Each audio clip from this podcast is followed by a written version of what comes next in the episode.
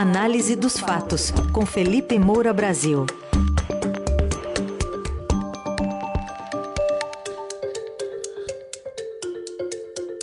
Hoje a análise dos fatos, com foco na desistência da candidatura de João Dória e suas consequências no PSTB e na terceira via, e também destaque para o quarto presidente da Petrobras em menos de três anos e meio do governo Bolsonaro.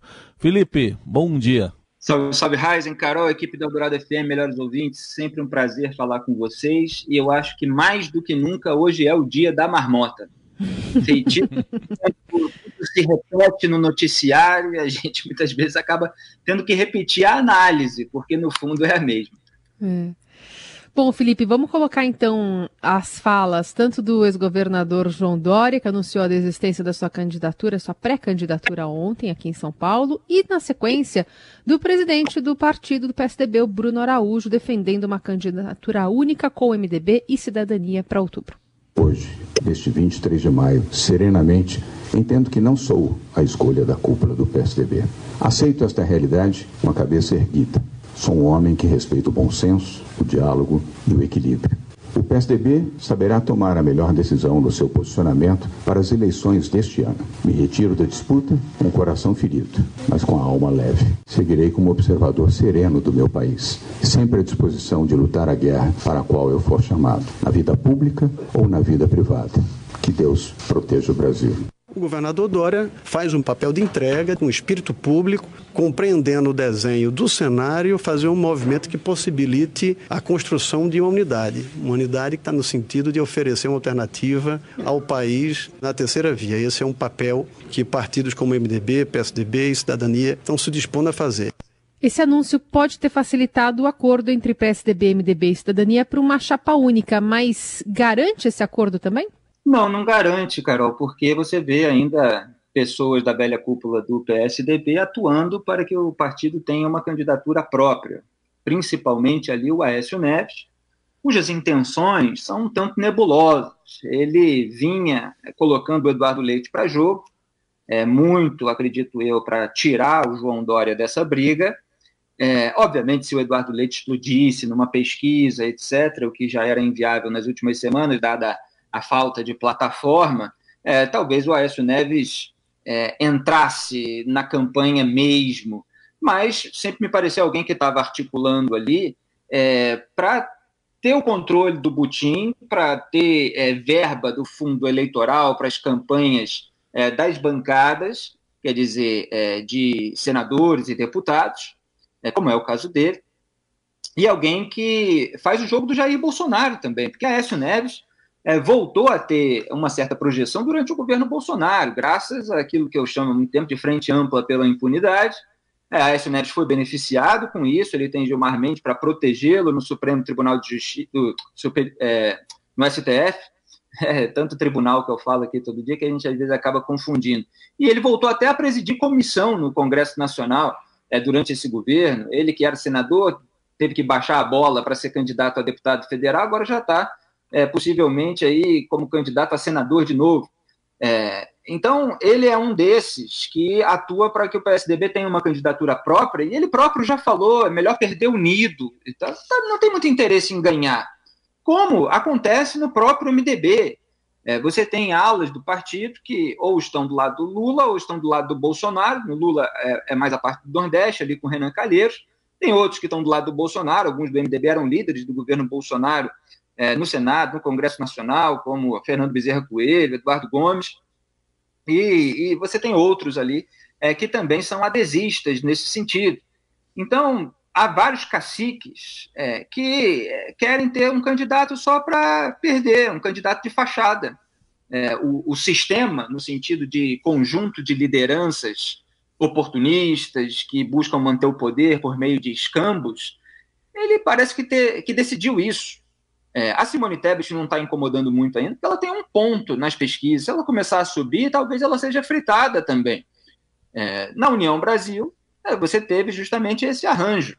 Quer dizer, foi para a União Brasil, Sérgio Moro, depois de ter sido boicotado dentro do Podemos, é, muita gente não entende que isso aconteceu, mas aconteceu, e ele não falou muito, né, também não ficou é, muito claro.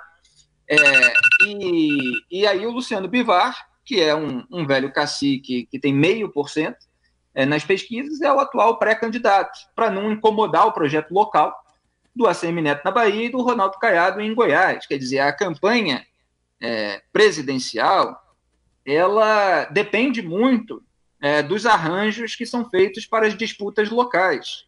E nessas disputas locais, é, muitos velhos caciques preferem a adesão a Lula ou Bolsonaro é, por falta de um senso de, de dever moral ou de uma urgência de um projeto alternativo de país, de é, uma capacidade de enfrentamento da propaganda que já está bastante é, disseminada, seja do lulismo, seja do bolsonarismo. Então, João Dória é, não tinha o apoio interno e nem tinha voto. Ele estava ali com três pontos. Talvez seja até um caso diferente do Sérgio Moro, porque o Sérgio Moro ele, ele vinha sendo boicotado e perseguido é, de todos os lados pelos líderes desse sistema do qual eu estou falando, justamente porque ele tinha ponto, ele tinha voto. Ele era aquele candidato que, fora Lula e Bolsonaro, partia do maior piso, ali com cerca de 8%, chegando a 10%, é, ficando até um pouco à frente do Ciro Gomes. É, e por isso ele foi boicotado. O Dória, é, talvez se ele tivesse mais pontos, se ele tivesse emparedado ali com o Ciro Gomes, de repente ele tinha mais apoio interno do PSDB. Mas não teve. É, e nós comentamos aqui a, a notícia de que ele tinha decidido desistir, depois recuou no final do dia, lembra? Foi em 31 de março. E o que eu falei era que a, o posicionamento dele era mais prudente é, de sair. Ele não tem apoio interno nem tem votos, ele vai fazer um papelão aí na, na, na, na campanha presidencial. E aí precisou passar o quê? Quase dois meses é, para que isso fosse concretizado. E ficou, de certa forma, tarde, ficou uma coisa é, bem mal feita. É, olha, eu escrevi em é, 29 de, de novembro de 2021 o seguinte parágrafo num artigo. É, o maior desafio do governador, quando Dória ainda era governador, é descolar-se da percepção de que pensa mais em si próprio do que no país, mesmo tendo defendido a vacinação contra a Covid-19. Curiosamente, essa é a mesma percepção que sua candidatura pode potencializar se Dória não souber medir até quando deve perseverar na campanha. Para qualquer candidato de terceira via que ficar para trás, desistir com poder de barganha será melhor que ficar marcado pela derrota, pela vaidade e pela teimosia. eu escrevi isso em 29 de novembro de 2021. E o Dória foi empurrando, empurrando, empurrando, e acabou ficando num, num meio do caminho que é meio mataburro, né? É um, é um mataburro para a terceira via é, porque prejudicou uma alavancagem de uma possível candidatura do Eduardo Leite, que tinha é, menor rejeição, de uma coligação com o próprio MDB, no momento em que ainda dava para preparar mais é, é, o terreno. Então, assim, ele fica também marcado pela derrota, pela vaidade, pela teimosia, ao mesmo tempo que não fica tanto porque não levou até o fim. É, e desiste no momento que não tem mais poder de barganha nenhum. Ele vai ter que ver aí é, é, o que fazer com os escombros é, da sua iniciativa política. É, então, assim, o caminho está incerto ainda a respeito do que será decidido dentro é, do PSDB. Há uma priorização da campanha do Rodrigo Garcia, o, o vice do Dória que assumiu o governo de São Paulo, e não parece haver tanta preocupação assim com o projeto nacional, embora você tenha ali Tasso Gereissati, outros membros é, que têm esse interesse de formar é, com a Simone Tebet, eventualmente até ocupando ali a, o posto de vice. Bom, vamos continuar acompanhando o que, que, vai acontecer com a terceira via, mas temos que olhar, lançar um olhar também para Petrobras, né, uh, Felipe, que já vai para o quarto presidente em três anos e meio, sai aí o José Mauro Coelho e entra Caio Paz de Andrade. Mas na prática é Jair Bolsonaro que quer ser o presidente da Petrobras? Ah, sem dúvida. Ele quer, mas não quer, né? É, ele quer mostrar que manda, ele quer mostrar, ao mesmo tempo, é, que não tem nada a ver com o aumento dos preços é, dos combustíveis e, portanto, não quer se comprometer nem com o que aconteceu até agora, nem com o que vai acontecer de agora em diante. É, assim como eu comentei a suposta desistência do Dória aqui na coluna em 31 de março, eu comentei essas trocas no Ministério de Minas e Energia, que é, acabaram resultando em trocas na Petrobras também, do dia 11 e 12 de maio. É, quem ouvir aí nas plataformas pode pegar, porque no fundo é a mesma coisa. Jair Bolsonaro está fazendo um jogo de propaganda para o seu eleitorado para se eximir de qualquer responsabilidade sobre o aumento dos preços dos combustíveis, que é, numa cadeia inflacionária gera também aumento é, de preço de alimentos e outras coisas, porque é, as empresas dependem aí para o seu sistema de distribuição é, dos combustíveis para fazer é, tudo aquilo que abastece as cidades chegar é, para o consumidor final. Então você tem um, um, problema real, concreto para a população brasileira que não é resolvido e essas mudanças elas não resolvem esse problema. E, e, e, a propaganda é a alma do bolsonarismo, é tudo que eles pensam, é como isso vai parecer para o eleitorado, principalmente agora que nós estamos num, num ano eleitoral, há uns cinco meses da eleição. É, o Jair Bolsonaro teve mais de três anos, é, durante os quais, é, em boa parte, o preço dos combustíveis vinha aumentando, para ter um planejamento, quer dizer, o que fazer é, num eventual cenário de crise, o que fazer é, para amortecer é, é, esse impacto que o caminhoneiro sente, que as empresas é, que distribuem ali é, os seus produtos, os seus materiais sentem. O que deve ser feito? Qual é a iniciativa que pode ser feita no Congresso Nacional? Qual é a iniciativa que pode ser feita em termos de infraestrutura, em termos de mobilidade urbana no país? Outro dia eu estava até falando na coluna aqui do sistema ferroviário. Uma vergonha o sistema ferroviário brasileiro, é, em termos é, da sua capilaridade, da sua estrutura. Quer dizer, projetos, planejamento de médio e longo prazo não existem, porque o planejamento deles era se safar de todas as investigações, de toda essa velha política que está aí comandando o jogo, mudando as peças do tabuleiro, fritando é, candidatos alternativos. Então agora vem uma crise, é, é, já vinha antes da guerra do Vladimir Putin na Ucrânia, aí vem a guerra, aumenta ainda turbina mais. O que ele pode fazer? Ficar trocando peça. E aí, quando você vê é, qual é o, o, a defesa que o Paulo Guedes está fazendo, de acordo com o que está sendo noticiado na imprensa hoje, também não tem nada a ver com a resolução do problema. É assim, é, Paulo Guedes quer travar o, o anúncio, né, o intervalo entre os reajustes dos combustíveis. Quer dizer, é quer aumentar o intervalo entre os reajustes. Isso resolve o problema? Quer dizer, aumentar o intervalo entre os reajustes é você adiar uma notícia ruim para a população.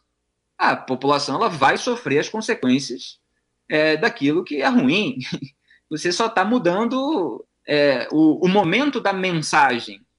E, então você não tem é, a resolução do problema na sua raiz. Você tem muita fumaça, muita cortina, e nesse momento, até é, em razão daquilo que a gente falou ontem, você tem aí o escândalo do bolsolão do lixo, tem desdobramento hoje no Estadão.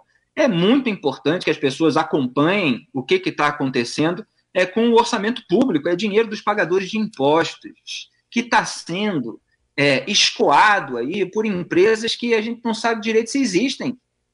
Quer dizer, você tem aí é, indícios de empresas de fachada, fantasma, dono da empresa é, é, sujeito que recebeu auxílio emergencial. Como é que tem infraestrutura? Como é que tem renda? Como é que tem é, capacidade de fornecer caminhões de lixo é, para o governo. É, hoje a matéria do Estadão fala de uma casa abandonada, tomada pelo mato em Goiânia, que é a sede, lá no papel, é, de uma empresa que é, venceu pregões de 12 milhões de reais para compra de, de caminhão de lixo. E aí você tem emenda desses parlamentares da base bolsonarista, quer dizer, dinheiro que está sendo investido em empresas assim, então, acho que houve vários motivos pelos quais Jair Bolsonaro fez essa troca ontem. Primeiro, é para se eximir de responsabilidade. Segundo, Bento Albuquerque, que era o ministro de Minas e Energia e foi demitido também para a entrada do Adolfo Saxida, era quem tinha vetado esse, esse novo presidente da Petrobras na oportunidade anterior e tinha colocado lá o Coelho.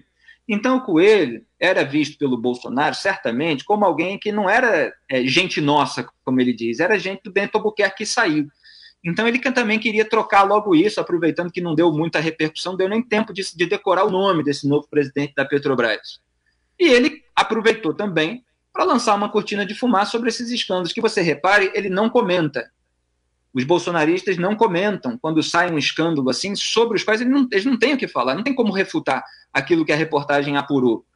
É, por que, que eles não comentam? Porque eles sabem que se eles comentarem, eles repercutem ainda mais e isso passa para dentro da bolha deles. Boa parte da bolha deles, aliás, quase inteira, é, não lê nada da imprensa, não se informa sobre nada. São pessoas que foram conduzidas para uma realidade paralela e aquilo que vem de fora é imediatamente repudiado é, como algo que vem dos inimigos e não como algo que vem da realidade.